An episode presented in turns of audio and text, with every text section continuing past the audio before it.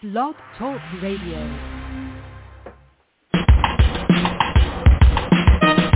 Let's get lost in a better place. Pick up a book, travel through time and space. So much to learn, so much to see. A chance to escape reality. Open your mind and your heart.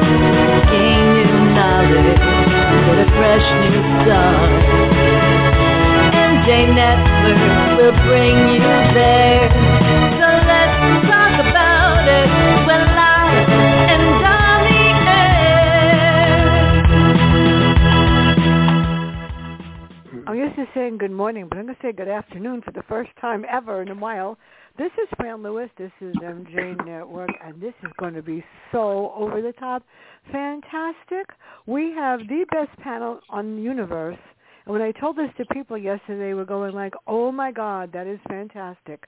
We have Dick Belsky, Jon Land, Alan Jacobson, Steven James, and Philip Margolin. And I've got the questions. Hi, and I'm so excited. I've been looking forward to this for forever. So, It's it's still morning. Is it really? The, well, West considering Coast. I would, I've been reading since two o'clock this morning because I said, "Oh, gee, I got to Well- finish this book, maybe someday." I didn't finish it. Sorry. Uh, I drank coffee instead. Um, so hopefully, uh, it's something. So Well, you know, Alan, I I have a- should just say, Alan, that I, I asked Fran when I got the, the note, I said, wait a minute, we always do this at 10. And she Yeah. said, well, Alan's on the West Coast. And I'm like, uh, hey, come on, man, get up a little. But we're doing it at your time, you know? well, I It's- appreciate it's that. Alan, All right, Alan, yeah. I felt bad for Phil because she's getting up early on Monday, so I showed some pity. But yeah, I can't do that to Alan. After all, Karen Vail will come and get me. I could feel it in right. my bones. I see I got that right. You know it. So I have some general questions, and I'm going to throw the first one at Alan, and anybody that wants to chime in after, whatever. And I have questions I think I sent everybody, the ones I want to ask you, and if I run over the time, who doesn't matter. The main character of a novel faces many challenges. so does I sometimes when I read it. Um, how do you create these challenges, and how does it affect their jobs and their daily lives? Well, you know, the, the first challenge, the primary challenge, is is the Mhm. story. That's that's the jumping off point for the story. What happens in the Mhm. beginning, which is often called the inciting incident, that that starts everything off. Um, it, it could be, in the case of a, a Karen of Karen Vail novel, a serial killer, Mm. a, a murder. It can be something that's happening uh, in her personal life. Uh, to bring up your point about affecting their jobs and daily lives. But whatever it is, and usually it's it goes to the main plot of the story, it is something that is significant and grabs the Mm. reader and engages him and her emotionally and makes the reader want to you know continue on. And it affects the the character in a way where the character has to react. And that reaction propels the story forward and these challenges can be a lot of different things. It could be news that the character wasn't expecting. Like I said, it could be a discovery of a of a body. It could be something in their Mm. personal life. Uh, you know, in Spectrum, which was a few Karen Vail books ago, it uh, is something out of her past, the discovery of a body in New York that harkens her back to her first day in the job as an NYPD beat cop, and now the you know the killer was never caught, and now it's it's continued. Another killer, another body was discovered. She knows it's the same killer, and bang, we're you know we're propelled forward into the story. As to how it affects their jobs and daily lives, well, you know if you've got a character that has depth, and we know what their job is, we know what their daily lives are like, the important people in their lives, their coworkers, whatever the case may be, it's going to affect it. Uh, it, it Mm. if if it's one of these types of things that is uh, mountain moving, where they have to figure out what's going on, or they have to find this killer, or they have to solve the the, the mystery that is uh, created by this opening incident, then it's going to impact them, their jobs, and you know their spouses, their kids. It it should affect all of that to to be something that engages both the character and the readers emotionally. Does anybody want to add anything to that before I ask yeah, the next you know, I was, and, you know, and, and, yeah, I'm listening to that. I'm obviously I agree with all that, uh, Archie Belsky here. And um, you know, when you talk about the challenges in the story, one of the things Mhm. I actually love in a lot of novels, and I've tried to do it in, in the one I just have came out, Beyond the Headlines, the Clare Carlson book, is um, where you kind of make the reader think you've answered all the questions up front. In other words, you sort of present it, the murder or the crime, and everything, you know, is well, this is what happened, this is what happened, and uh, you kind of lull them, I guess, into a false sense of security, and then you suddenly, basically, the character then begins to dismantle everything that you thought you knew. Um, and I, I did that in this book, and I, I love it when other books, you know, have done that. Mm. Um, so, you know, it, it doesn't always have to be this giant challenge in the beginning. You can sort of like, well, where's this going? They answered all the questions, and uh, and uh, you know, the protagonist then begins to ask more questions, and it comes apart. And then the personal thing, I think, you know, in most books, um, you know, and in mine certainly, yeah, there's always some kind of a B story. Uh, you know, in my current book, Mhm. my character is being offered a big job on the West Coast, it would change her life, um, and you know, that kind of feeds into the uh, into the into the main story. I mean, you know, I think all of our books probably do various variations of this. Um, we, you know, we just do it in different ways, but uh, yeah, I mean, you need you need both all those elements really in in in, in your book. you This know, is Fran, Phil. this is Jon. This is Oh. Jon Land, and uh, I agree with everything Dick and Alan said. Um, and I'd add one thing: when when I start a book, or uh, the the structure of all my, for my example, all my books, but especially the Caitlin Strong books, they have a structural core and an emotional core, an emotional arc and a structural arc, um, and ultimately those two arcs intersect. They cross. There's a direct relation between what the emotional struggles of the characters are Mm. and what it is they're trying to resolve. What is the big thing? What is the MacGuffin they're after? Give you an example.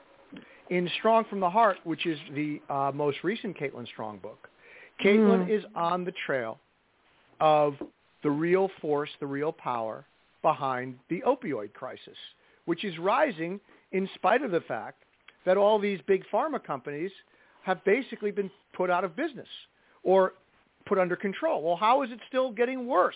Well, that's what Caitlin uncovers. Why? Now, that's the structural core. The emotional core of the story is one of her surrogate sons, who's a high school senior, ODs after on opioids and almost dies.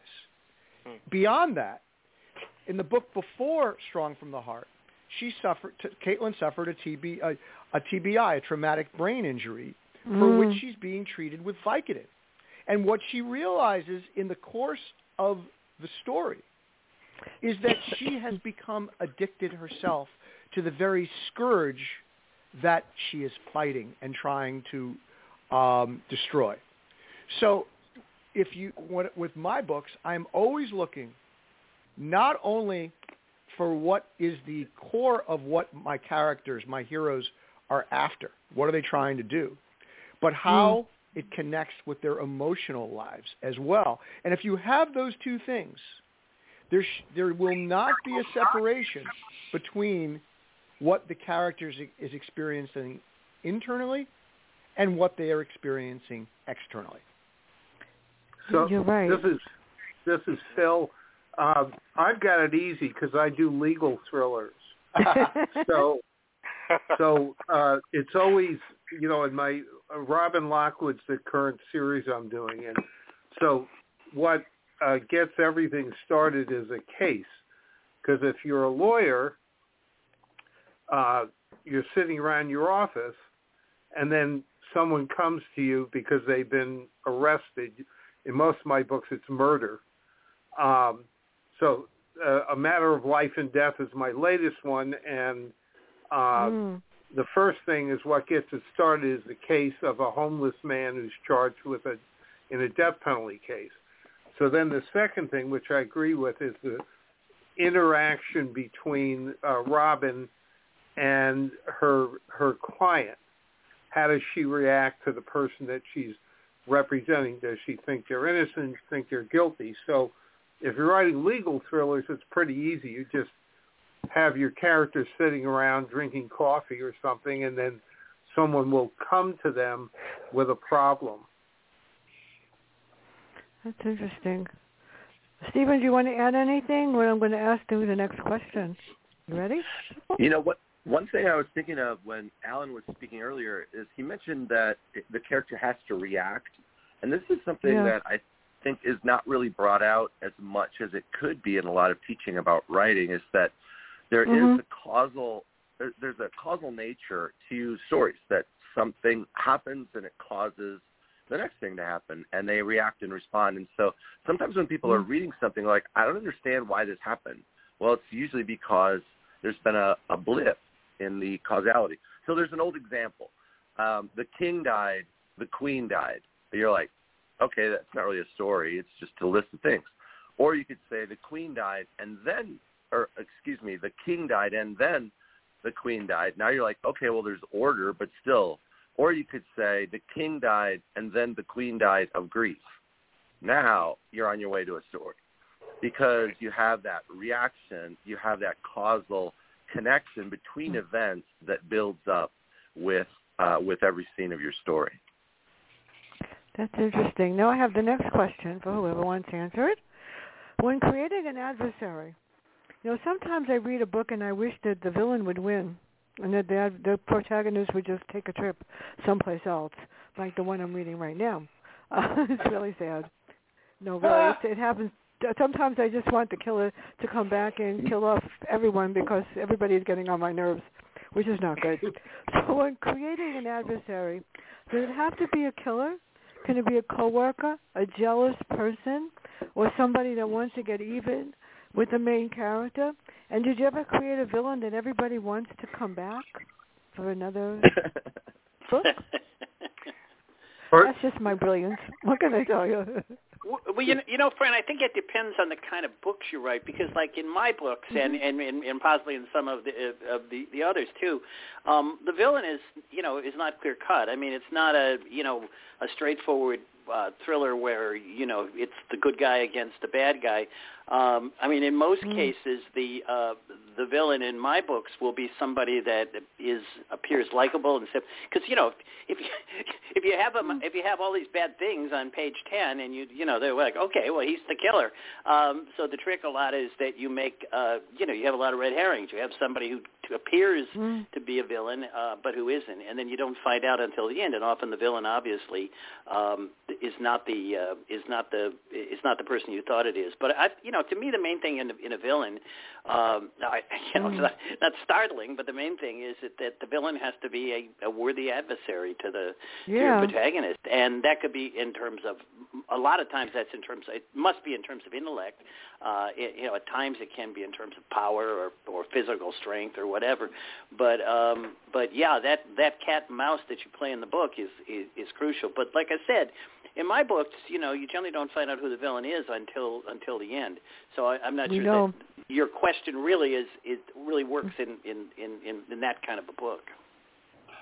I Well, try. uh, this is this is Alan. Um, I, I think you can have an adversary, you can have a coworker, you can have um, a setting.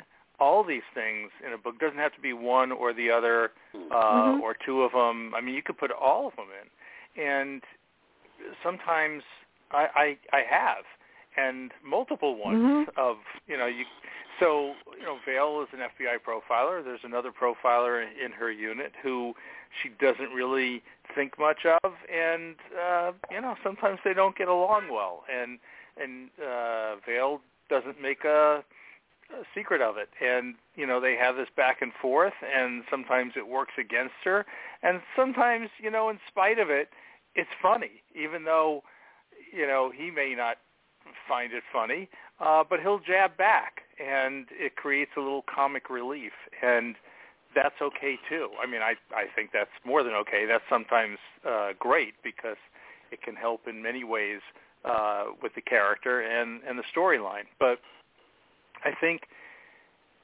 an adversary does not have to be a killer. It, it could even be a situation or, like I said, a setting. Uh, no Way Out, which was the fifth book in the Vail series, uh, it's set primarily in England, and Vail's never been there, and even though they speak English, it's a very different culture, and even Mm. the English they speak is very different, and sometimes she has no clue as to what they're saying, and it can be very funny, which it is often. She, you know, her confusion, um, but sometimes, you know, that that whole culture when she's trying to get at an, an issue or some facts, it becomes an obstacle, and she has to fight through it. Uh, even relative to the police and how the police police very different from how uh, certainly federal agents do here in America. That's so I, with the, this is uh, Phil again. With legal thrillers, you you have a, a built-in adversary in the uh, the prosecutor, and so uh, uh, the the the the heroine is always going up against uh, a DA, and so you have you can have a DA that everybody dislikes, uh, but some of the uh, Robin Lockwood Mm. uh, goes up against uh, some district attorneys who are very well-meaning and ethical, um, but they're still an adversary. So you can play around with with the the prosecutor, uh, and you can either make them someone who's who's sleazy or ethical, uh, and then of course you always have a second adversary, and in in most of my books, not all of them, the client is an innocent person who's charged with a crime, and so the the second adversary is who actually did the the murder. So you have you have two built-in adversaries when you're doing a legal thriller, the prosecutor, and then you also have the police, who again in in the Robin Lockwood books, uh, I have two homicide detectives that are in most in the books, and they're very nice, uh, decent people, uh, but they think they've got the right person. So uh, you can play around. You don't have to have an adversary who's a horrible individual. Mm. That's interesting. Fran, this this is Jon, and I, I think what Phil says is is is spot on. What everyone says, of course, on, on all your panels, of course, I always agree with Dick, Dick Bell. I try. That that's uh, you know That- that goes that, goes without That's because saying. you're And- so brilliant. to have you're Alan, so brilliant, Jon. Obviously, you know. of course, but you know, usually you say what I'm about to, and of course, to have Alan, Steve, and Phil on as well. I mean, what what you have assembled. I don't even know what I'm doing on this panel. I mean, I'm, I'm like a, I'm like a token idiot. But the thing Oh, about come villains, on. there's an old Oh, saying Lord. that great heroes are made by great villains. And the thing is, when you write a series, and I think all of us have written series or are writing series, um, you're always going to have your hero, and there's only so much you can do to your hero because you know you have to bring them back. But a villain is normally a one-off. They're in and they're, it's one and done. So you can do whatever you want. And when a when a villain gets away from you, when a villain starts dictating to you what Yeah. he or she is going to do, that's when you have that's when I have the most fun. I have one chapter that I've written in my entire career, chapter 41 of Strong Vengeance, uh, the third in the Caitlin Strong series. I can't read that chapter because it scares me too much. Because what and nothing happens. There's no violence. It's all dialogue. But that is the it's the introduction of this villain, and he's not even the main villain. He's a sub villain, but he scared me so much in this scene. First of all, I couldn't wait to kill him, and secondly, um, again, I'm, I can't read that chapter anymore because it scares me too much. Literally. then in Strong Light of Day, which is my favorite uh, entry in the entire Caitlin Strong series, the villain is Callum Dane. And I really didn't have a good handle on him when I started. But I realized who he was when, in his second scene, um, he beats a one-legged young man to death with his prosthetic leg. I had never intended to write that scene. I don't know where it came from. Um, I, I hope it didn't come from me. I want to blame the fact that it came from Callum Dane, because Callum Dane decided that he was this an, an irredeemable villain because of his temper, because of his impulses. He's a creature of impulse. So when this young man pisses him off and caught and threatens his company, he cannot control himself. So I think having fun writing a villain, sometimes creating a villain who maybe goes too far. You can always pull someone back, but it's Mm. harder to expand and, and, and look for something deeper. So I got to tell you, I know a book is going well when I'm having fun writing the villain. And we've all done so many books. The challenge is how many different ways can we develop an evil person or an ambiguous person? I mean, there are only so many things you can do. And you can rely on tropes like make, you know, you can have a, you can have your your share you can have a pedophile in one book and you you can have um, someone you know can have something you know, another trope in another book. But at some point you're going to run out. And this is the magic of Stephen King. This is why when people ask me who's my who's my favorite author in the long term, I always say Stephen King, because he creates villains that are all they're, that are always different and always so hateable. You can't wait until they get what's coming from them. And in my mind, that's the mark of a great villain. The reader can't wait to see them go down. I can give you a list of more people to add. Seriously, that are getting on my nerves that you could use In real life, recently. you're Real just life, no problem. Uh, I've got him all week aggravating me. So, And, and Um, you know, one one, one one little side note to what uh, Jon just said is um, this is Villains a topic that fun. came up in, an- in another interview I just did, where he talked about uh, you know it's easier to pull back if you go too far with the with with the Mm. villain of the story than to than to not go too far. Um, and you know that's something that I deal with a lot when I'm doing my books. I'm like, should I do this? Should I? You know, am I going too far? Am I pushing it too much? Um, and, uh, and and and and the answer is, uh, I always say. I'll, I'm going to go too much rather than too little, um, because Mhm. yeah, you can always you can always pull it back, but you you don't want to play it too safe. You want to you really want to push the envelope uh, on everything, including the villain. I think as much as you can, uh, because you know you can always you can always change it, but um, more more is better than less. I I, I think in most cases. well, that's why I get eye strain after I read all of your books because I read them in an hour and a half. Seriously. So, how do you decide, uh, Steven? How do you decide on whose point of view that you present? Did anybody ever read what write one from the point of view of the villain or someone else that speaks up for the villain? Did you ever, whose point of view do you express when you're writing this particular story? Because sometimes the villain feels they're totally justified, as I've been reading seriously.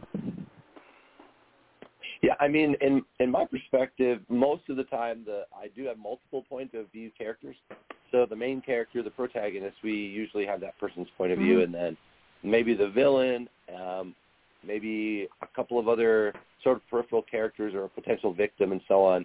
And that's so that you can create um, suspense. It's one of the reasons why a lot of suspense writers and uh, thriller writers uh, have multiple points of view because you can then show peril to a character that the character is not aware of, but now the reader is. So the reader's worrying about it.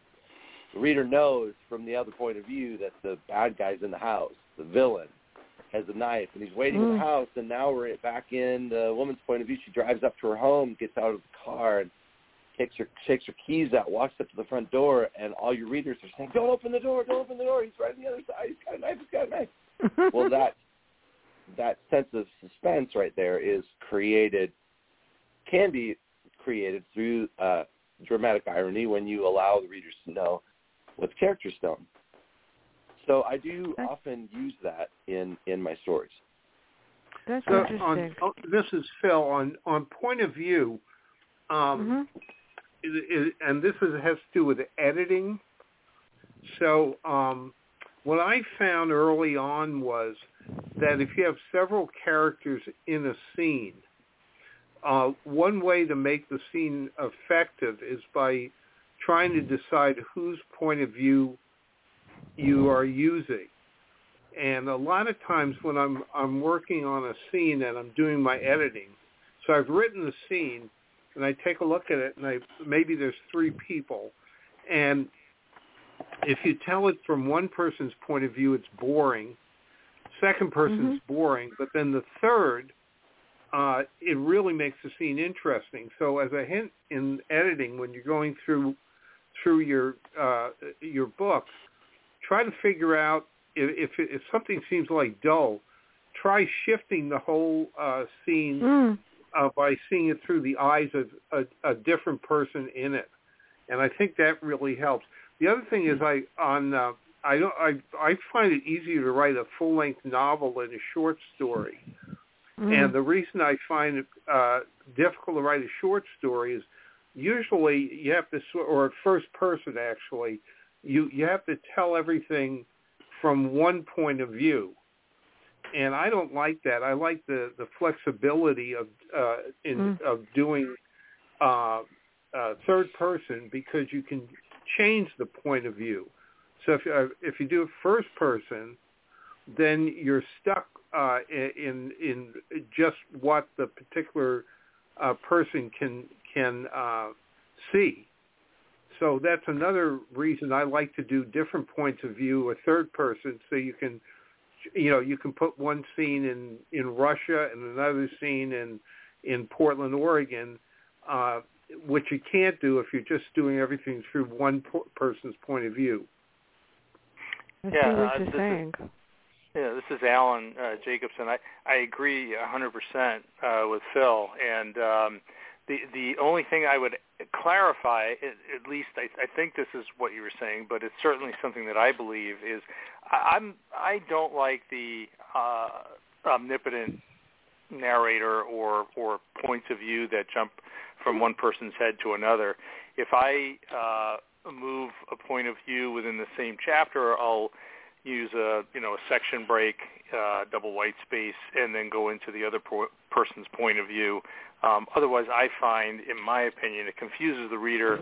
The reader doesn't know you know whose whose head they're in at the moment, and at least for me, as as when I put myself in the position of now I'm reading a book and I'm the reader, uh, I know I get confused when I'm jumping around in somebody's head, and uh, I, to me, I've never felt it was a sophisticated form of writing. Uh, it's it's an easier form of writing because you could just be in anybody's point of head, uh, point of view, anybody's head, you know, throughout a scene.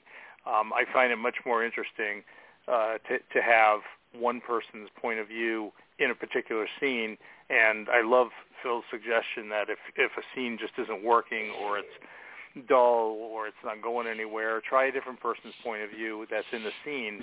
Uh, I think that's that's brilliant. Um, and uh, the point of view is is really important because there could be things that one character doesn't know, which helps you as the writer hide something from the others uh, and potentially the reader as well. So uh, point of view is perhaps one of the, the least used or mastered things, I think, in a lot of stories or novels.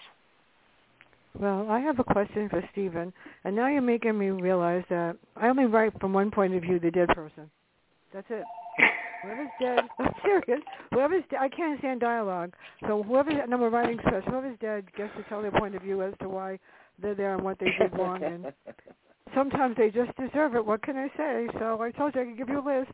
So in Steven, in your book, Synapse, which is the first one I've read, the villain is an organization that created artificial intelligence that lied to them to make them feel more secure in their death. How did you create that? That was like, and how did you relate that to Jordan? So I have specific questions for people for their books because this Oh, way you sure, know I yeah. it. no, I appreciate you asking. So, uh, you know, in this book, uh, Synapse is a near future thriller, so it takes place 30 years from now. And I thought, what would, when machines have free will, consciousness, and self-awareness, Mhm. let's just say they do in 30 years, what will they choose Mhm. to believe? And so this one um, machine, this robot Jordan, wants to basically live forever. And he's been promised that he'll live forever in this uh, sort of virtual world. And and um, so and then as the onion begins to unpeel, he finds more and more lies throughout it. And you know, for me, what always m- makes a story intriguing, I guess, for me is Mm. when I don't know how it's going to end. Like when I'm writing it, I I think a lot of the guys on the panel know I'm very organic. I don't uh, plot anything out or outline anything at all, and so so it's a constant um, you know process of discovery. So as I'm writing it, I'm always I'm always thinking, wow, I wonder what would happen if this or if this twist was going to happen. And so so that was a fun story because I didn't know I had no idea how it was going to end when when uh, when I was writing it. And so for me, that's a big part of the journey, and and I love I actually love that process of uncertainty and discovery. No, I enjoyed reading it because it was different and it and it did not put me to sleep, which is really good. I mean, really, it's fantastic. and not, well, none of your books put me to sleep. I never know what Jon's going to write, ever. And um yeah, they Neither do scares I. me sometimes. That's what really scares me. What can I say? So, Dick, how do reporters stretch the truth at times? And Clare, is she really good at it? Well, I, I just I uh, came you know, up with good. these in- one are, we, are we talking I about said, real life or in my what can book? I say? uh, you know, in uh, do uh, do real life reporters sometimes stretch the truth? Uh, yeah, Oh, I guess they they do. Um, and you know, and it's a question of how much is uh, stretch the truth. You know, I truth. I spent most of my years working at tabloids, and uh, uh, Mm. you basically you were you were trying to tell the story in the most exciting way you can.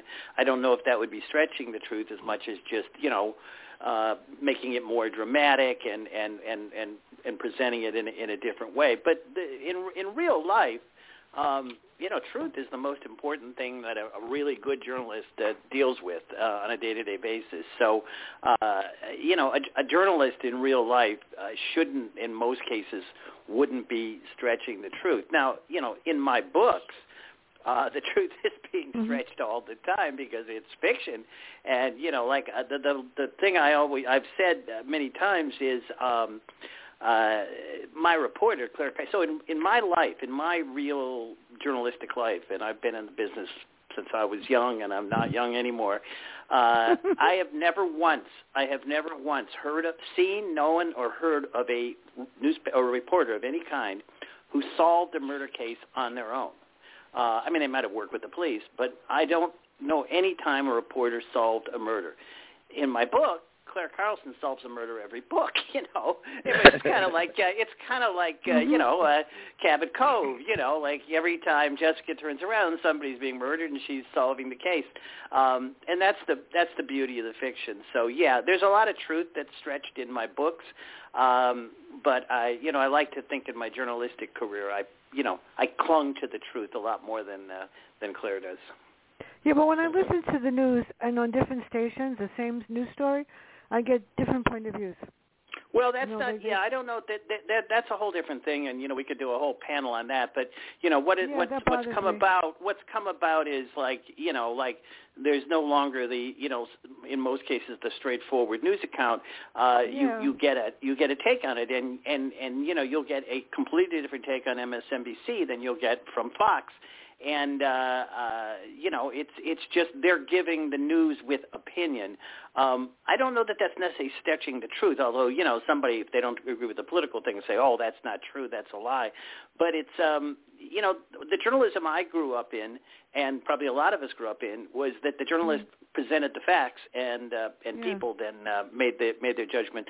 Um, but that's that's that's certainly changed a lot uh, in certainly in politics in in, in recent years.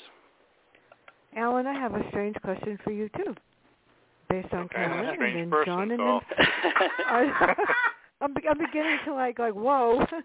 yeah, I, I wrote these questions at two o'clock in the morning one day when I was drinking coffee. So I said, so if they sound, just remember that. What could I say? Karen does what's necessary to get a case solved. She goes out of the box, and by the way, I like the guy that she goes sparring with. I think he's really cool. Okay. It sort of keeps her on. It, it keeps her on point. But I really think that Exactly. Robin needs more of a more of a, a, a role in her next one. No, seriously. Yes, So I like I've heard boyfriend. that.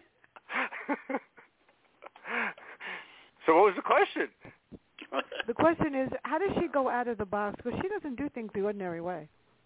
Right. She does them her own way, which makes it more interesting. How do you create that where she doesn't follow the rules all the time? Which is good, because if she You know- did, I'd be bored. Well, absolutely, and as would I. And um, you know, I do, as as all you guys know, I do a lot of research, as as a lot of you do as well, um, for my books. And when I sit down with somebody in law enforcement, and I say, okay, what this is what I want to have happen. What if this? And they stare at me and they go like, well, what do you mean? We don't know. We've never encountered that. We don't know how that would how how to handle that. And you know, if you get a person who's an outside the box thinker, you get Mm. that type of creative thinking that, of course, we authors you know thrive on. And but but these guys, whether you're talking about a medical doctor or a uh, an attorney or a law enforcement officer, you know, they have their rules and regs and they follow those and they have to. Otherwise, they don't stay around too long or they get caught on video and bad things happen. Um, but, uh, you know, so when presented with these types of outside the box issues, they don't really know what to do with it. So I have to walk them through it and, you know, unless I get a, an outside the box thinker. If you get a creative thinker, that's like gold in Yeah. the bank to, to all of us uh, as writers. But um, so sometimes the uh, thought, the idea will come from those discussions that I have with my research sources, pulling it out of them as to, okay, then this, okay, then what, then how would you do that, and then now what would you do? And sometimes Mm. it's just, you know, me sitting in, uh, you know, an empty room saying, okay, uh, this is what she's, she's going to do whatever she needs to do to find this killer or you know get to the bottom of Mm. whatever is happening uh find the missing person you know whatever it may be. And um you know she's got a 4000 page book that the FBI gives federal agents as to what they can and can't do and how they're supposed to do everything. And um you know that could be quite onerous. Uh and and she does her best to follow the rules. But every once in a while you know something may happen where she may sneak a peek at something she may not have to or she gets creative and finds a way around it that she's able to um you know get get at the killer that you know you can look at it as this is not a, real so she's not worried so much about prosecuting the case. Um she's not concerned about well you know is this fruit of the poison tree? Is that the is that the right term phil? I think Yep. so. Yeah. So uh, she you know as far as the reader's concerned she is going to find that kid that's been kidnapped or she is going to find that killer who's been murdering women and men and you know that's what the reader's rooting for. The reader my readers at least are not saying wait a minute you know did she get that warrant in time? Because that wouldn't, you know. So uh, it's not that I ignore it. Like in Red Death, uh, the most recent Karen Vail novel uh, that's set in Hawaii, she does um, have to wait for, or theoretically, she has to wait for that warrant to come through, and they're working on it. And she does find a creative way to mm, perhaps look around in a place that she's supposed to wait for that warrant to come through. And you know, it's not necessarily illegal, but would it hold up in, in court? Would it be challenged? Uh, we don't care. we want her to get that. we want her to find that killer. She's so amazing because she's so like me. Because I want to know something. I don't care what I have to do to find out either. It's really good. So, Phil, Thank you. I have a I have an odd question for you. Well, Robin is an MMA. She can fight.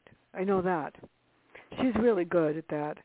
So, as a, as a criminal defense attorney, um, what a real what a real life ex- what real life experience are in your novel, and how much of Robin is you? And are you going to have her come back and beat up somebody again? Because that makes me feel so much better.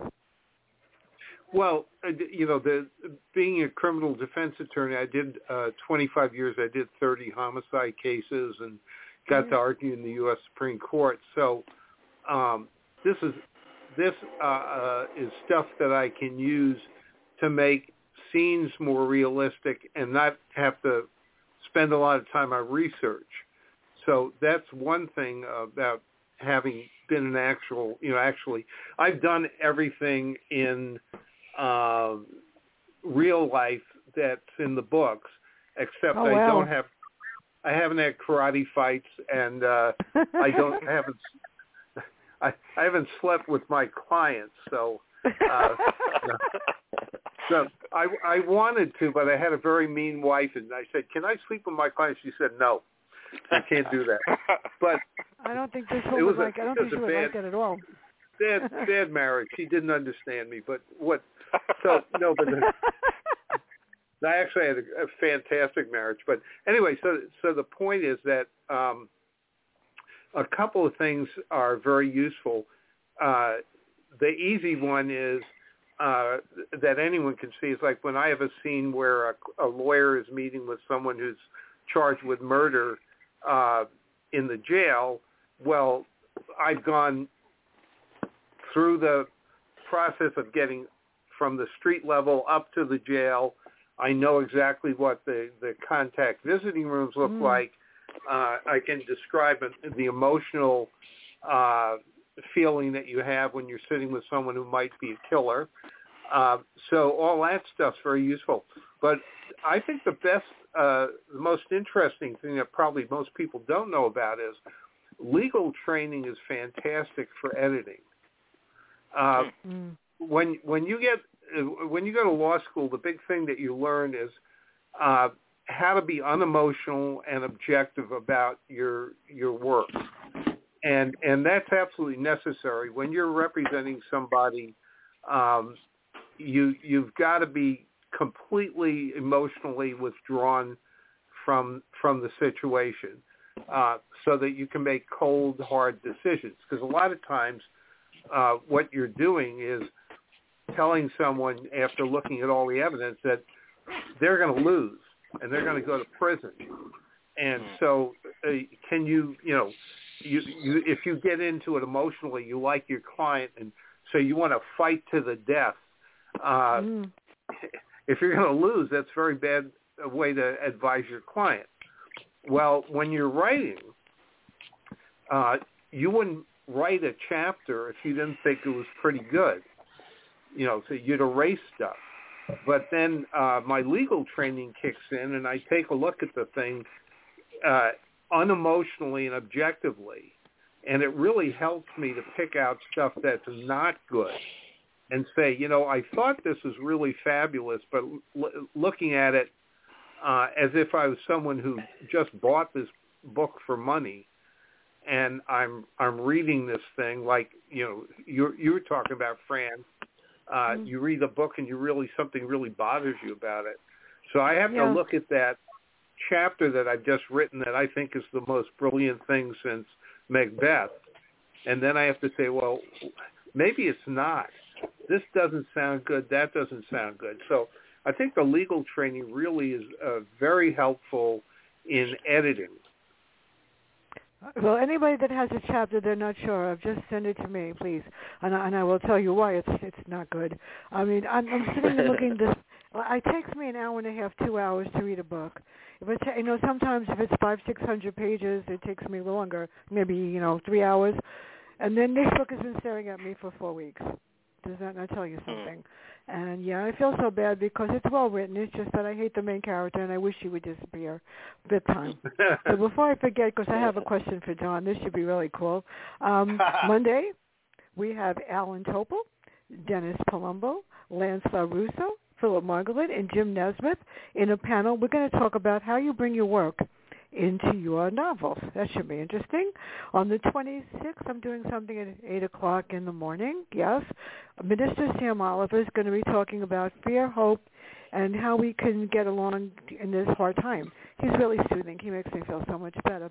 Dick, I'm hoping I get the book before the second. I, uh, I've, I've, yeah, I've been in contact with them, Fran, and they're sent, they claim they're sending it out uh, now. That's the print copies of uh, my alter ego of Dana Perry, who I also write uh, uh, books under, and uh, that uh, they, they say it's on the way to you, uh, Fran. If I don't see it by the end of by the beginning of next week, then just send me the PDF, and my friends at FedEx will do anything I ask because they love me. on the on the third, this is a very sad book. The day before I died, uh, the author asked to talk about it. On the seventh, and I truly hope this book gets to me. Don Bentley's going to do the first uh, with the new Tom Clancy book, Target Target Acquired. I'm like so excited. On the 8th, John Gilstrap, and on the 10th, um, David Arnold, and on the 14th, Brian Silverman with Freedom Drop. So that's just some of June. And the end of June is going to end with Tess Gerritsen and Gary Braver with Choose Me. Now, Jon, This one is all saved for you. Caitlin and Cort Wesley, who I love, I love Kill Caitlin, but I love Cort Wesley, create their own form of handling cases. How did they break the rules and get away with it? And I love it. And why? Well, they get away with it because it's so cool. the reader allows them to get away with it uh, because it's personal. If it's always Mm-hmm. personal, um, then they have a, they have a, a vested interest in what's going on. So Mm. the more your readers are vested in your characters, the more they will tolerate logic leaps and the implausibility of. Someone said was, we were talking before, and uh, someone was talking about a couple of people weighed in on just the the, the absurdity of a lot of what we do. I mean, when you think about what my Caitlin Strong character has killed more people than all the Texas Rangers combined in modern history. And that's the 20th century. That's Lone Wolf Gonzaullas, the most famous. That that's Frank Frank Hammer, who was brought out of retirement to kill Bonnie and Clyde, which he did. Um, and that's not even an exaggeration. If you add up all the people she's killed in 11 books, it's more than anybody. That, we see police shootings. We see that we see cops being fired, pulled off the streets. If a cop killed two or three per people, they would never see a gun again, at least not in that jurisdiction. Um, so what we have to do is create characters who are so engaging and so easy to root for that the audience looks past all that stuff. As Robert Louis Stevenson, Robert Louis Stevenson famously said when he coined the phrase the suspension of disbelief, it doesn't matter if you believe what I'm writing is real. All I care about is that you do not disbelieve it. So with Cortland, Cort, Wesley, and Caitlin, each book, they're evolving. They're, they're, Caitlin's surrogate sons and Cort Wesley's real sons are aging one year every book. They have to deal with Mhm. that. They have to be parents slash surrogate parents, sur- surrogate parents. In one book, a couple books ago, Cort Wesley suffers a mini stroke, and he begins to fear he's never going to be able to do the things he he has been able to do all his life. He's not sure he's ever going to be able to fire a gun again because of the damage, to, the lingering damage to his Mm. hand. Um, now, look, spoiler alert, he gets better. But just like Caitlin's addiction to opioids, to Vicodin in Strong from the Heart, that becomes the, a, a driving emotional force Mm. in the story. And if the emotional force carries the day, the reader will tolerate almost anything. You can, there's no limits, and this is something that, that's come up also. This is a wonderful panel because it's also come up that, that we are that we will that the more outlandish the villains in some cases, or the more outlandish the plots. Um, in some cases, what you said, Fran earlier, holds true.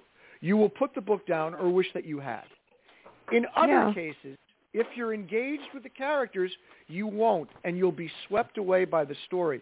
I was reared on the original James Bond movies with the only James Bond as star, Sean Connery. There is no other Yes. James Mhm. Bond in my Yes. in, in my not so humble opinion when it comes to that. And those plots were the most absurd things in the in, with the exception of From Russia with Love, which was grounded totally grounded in reality. Everything else, from Goldfinger to Thun- well, Thunderball was pretty close, nuclear terrorism. Doctor No, uh, at, to the point where in, um, in a movie made in 1962, and this is the point I want to get at, released in 62, made in 61. At one point in the movie Doctor No, this is not in the book, as they're having dinner, at, uh, Bond listens to Doctor No talking about Spectre and talking about this plan, and he looks at him and goes, "World domination, same old plan." That's 1961. Hmm. Now it's 60 years later, and I'm still doing the exact same thing. I'm still doing world domination, country domination, destruction, all that stuff. But it doesn't matter because it doesn't matter what you're doing. What matters is how well you are doing it. And if you're doing it well, and you're, and this is how Lee, Lee the, our recently retired friend Lee Child, um, I feel really bad for him. He didn't make, it, make enough money in his career off Jack Reacher, so I don't know how he quit. Right? This is how he sustained a one-horse series for 21 books. Who's Reacher? You know, he has no portfolio. There's no there's no continuing plot really. He gets off a bus, he gets off a train, he gets off out of a car that he hitchhiked in. He cleans up a town, he gets back in the train, and, and but this is how because it's so engaging. Because Lee Child is such a goddamn good storyteller. Nothing else matters, and that's you know that's what we all hang our hats on. Well, he needs to And start sending I- me his books because he doesn't love me. What can I say? He doesn't send me anything. y- you know, ev- neither everything It's so sad. everything everything there about the character you know i think about that a lot with Yeah. so many of my favorite books you know that that it's the cha- you you buy in and it, and you just go wherever the character takes you and i i know this sounds uh like terrible to say but some of the people i love the most you know the stories aren't even that like you were talking about the lee child and jack reacher I mean, I mean, I've read every Spenser book there's ever been. You know, Robert Parker didn't write great stories. He wrote a great character, and you didn't care. You just went with the Spenser character. And you know, I know it's hard to believe, but when you start to analyze the great Raymond Chandler or Philip Marlowe books, some of those stories don't really make a lot of sense either. You know, doesn't Good matter. Does it matter because it's Philip Marlowe? And it's like with James Bond, you just go with him and you love him. Well, there are some authors that I stopped reading because it's just the same main character and the same plot and the same 10,000 women that he sleeps with. So sad. But if you like the character, you'll accept it. I mean, I I think don't- that's I- because the character probably doesn't work as well as it he- should. He's Um, a pompous. He's sort of pompous. There's a program that I watch, and I'm wondering if anybody, before we end, we have about eight minutes, would ever do something like this. It's one of my favorite programs because I learn about a lot about murder, murder, accident, or suicide. And it's really interesting because once you go through the program, I can actually figure out if the person killed the person. It's never accident or suicide. And my husband can't stand it because I'm always right. I'm always right. After this, I mean, it's it's an interesting concept. If they, somebody gets killed and they can't figure out if it was a suicide or it's a murder. So before we end, what do you what is anybody coming out with next? What's next? So that and when am I getting it? No, seriously. Well, this is Alan Jacobson, and uh, I'm coming out with a a new uh, set of characters. Uh, the, the novel's called The Lost Girl. It'll be out in two months, so the end of July, and it's set in Northern California. It involves, um, uh, well, let's just say, a, a mother who uh, lost her daughter and husband in a horrific uh, accident, and, and Ooh. has to find a way through and uh, she learns some unsettling truths along the way, and uh, that is the inciting incident that drives us forward, and certainly a lot of emotional connection in that, and a lot of um, thrilling scenes, as is We'll be there on August 23rd when Alan takes the spotlight at 12 o'clock. I just That's thought right. I'd throw that in. No, and good, Dick is good. coming on in June 2nd, we hope, well, and tell yeah, us about well, that let one. me let me yeah, let me just say, uh, Dick Belsky, let me just say, uh, obviously my new one, Beyond the Headlines, the Clare Carlson, just came out in May. I love so it. I'm very thanks, and I'm and I'm very you know so I'm very involved right now in in you know talking to people about that. And yes, um, my uh, my Dana Perry book will be out in June, which will be on the way to you. But I want to say one other thing, and I don't know if we mentioned this. Uh, you you know Mm-hmm. about this, Fran, but um, I'm also in a in an incredibly interesting kind of crime documentary series on Netflix right now called Sons of Sam: Descent Oh, into wow. Darkness. And what what it is, it's a four-part series about whether there was more than one son of Sam. And I don't really have an opinion on it, but because I was a journalist during that period, um, I'm Mhm. interviewed on it, um, and I've got all sorts of people who see me like, oh my God, people I haven't heard from in years. But it's a really, it's kind of fun being on TV, and it's an interesting series if anybody wants to check it out. Well, it's interesting because the son of Sam killed somebody near where I lived when I was growing up. Yeah, and that's yeah. probably why I wore blonde hair instead of dark hair then. So, um, Steven, when am I getting yours and what's next? I was so excited to read Synapse, finally. Oh, thank you. So I'm actually working on a new spy espionage um, series.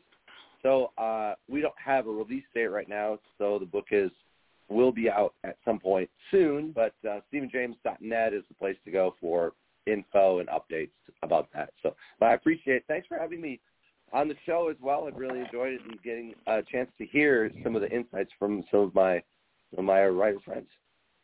well, Jon, when am I getting Caitlin, or what am I getting next? Am I getting Margaret Truman? When am I getting uh, anything? There's a Margaret Truman book next uh, February. A long time okay, away. I'll put Feels like schedule. For, for, for, yep, for, forever. Um, but right now, I actually just released a book um, called The Living Room. How come Room. I don't know? Uh, it was it was a different publisher. They don't do anything, so uh, no surprise. Most publishers do nothing. Uh, We know. So, or, or most publishers do nothing for 99.9% of their books, I should say. Uh, Right. That's a topic for another panel. Yeah. Um, you know, and, yeah, we need to talk the about that room, another time. It's it's 21 profiles of survivors of stage four lung cancer. Um, I wrote it with, Oh, the, wow. with the uh, with the head of the largest lung cancer organization foundation in the world, Bonnie Addario, A Force of Nature, and um, you know if if it is you know I, if I had to coin a motto.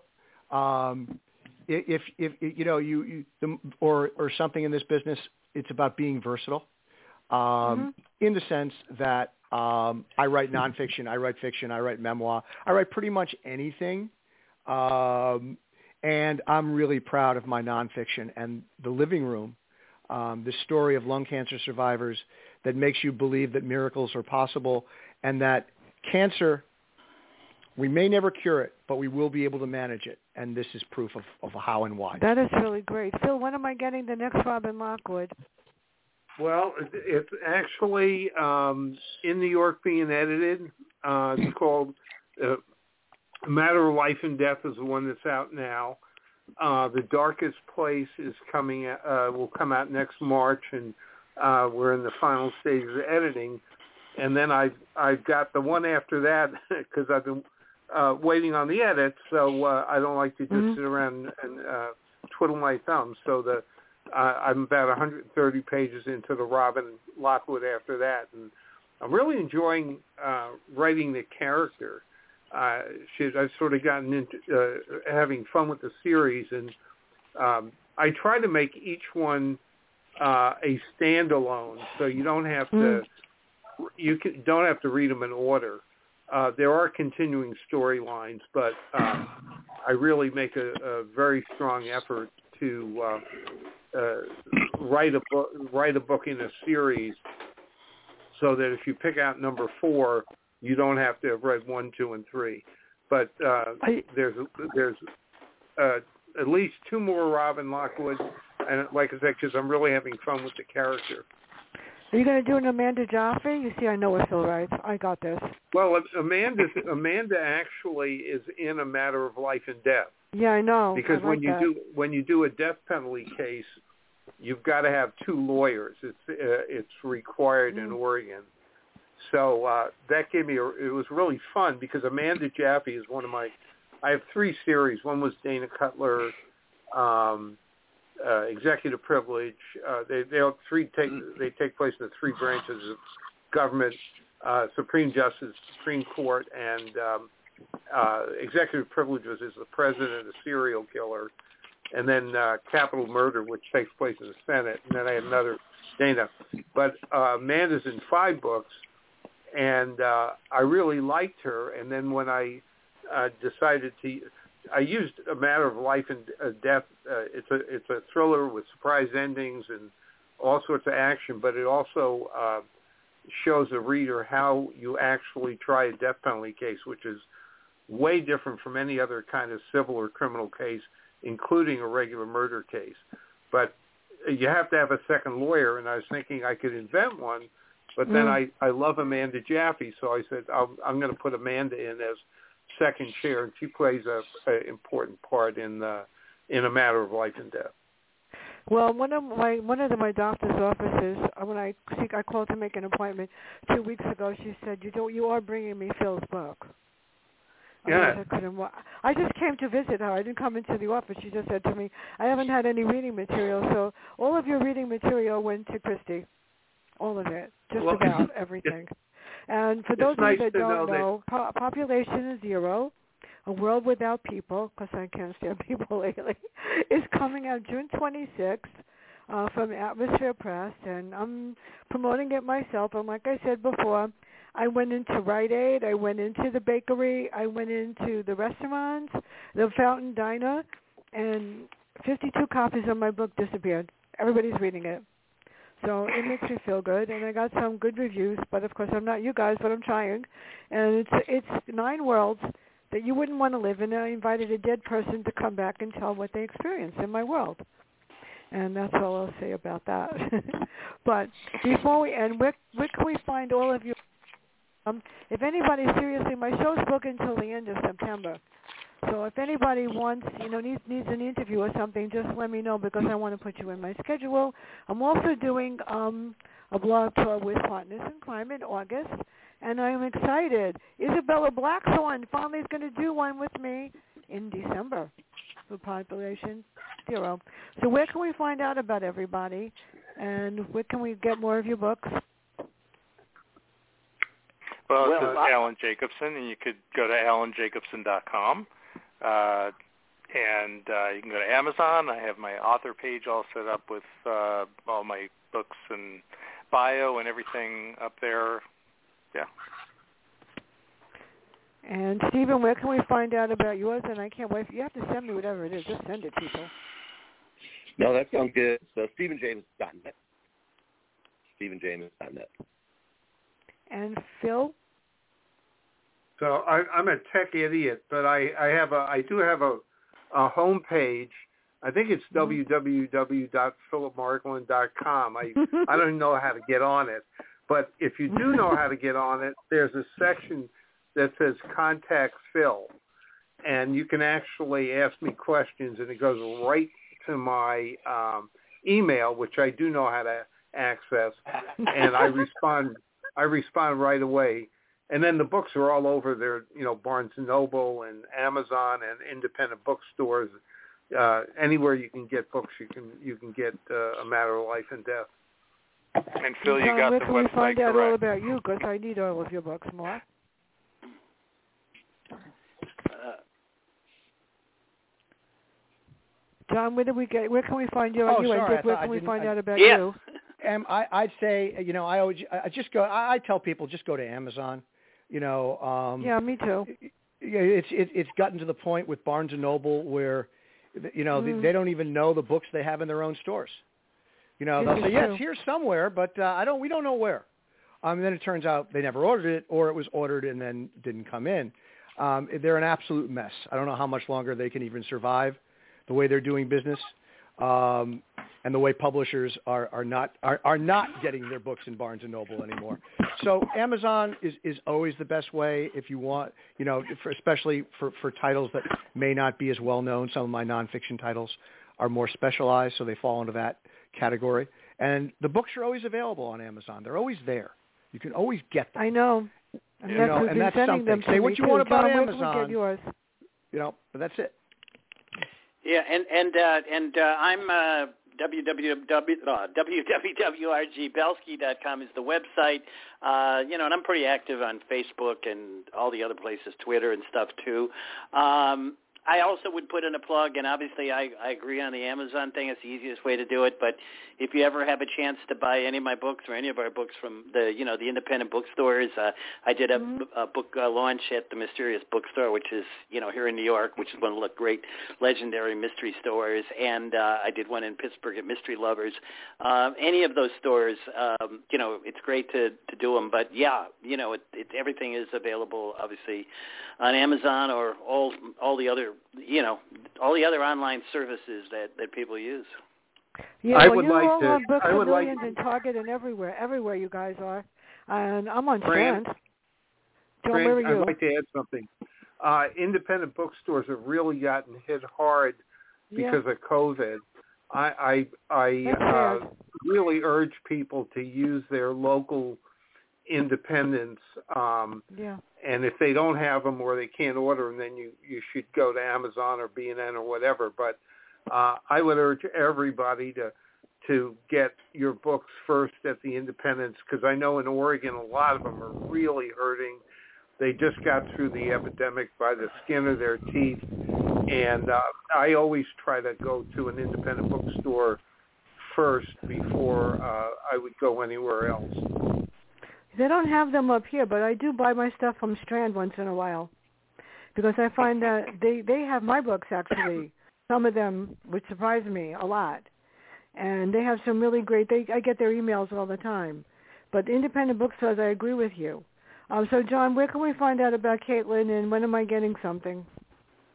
Uh, topic for another day. wow. We have, we have to we have to do one on opiates again because I just watched something on a cha- on channel 81 was it a something about opiates and the opiate crisis and how pharmaceutical companies really don't care they just justify everything.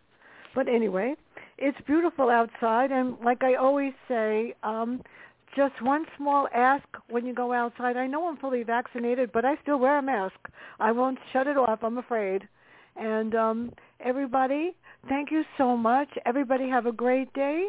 Stay safe and bye. Thanks, Bye, everybody. friend. Bye. Thank you. All right. Bye.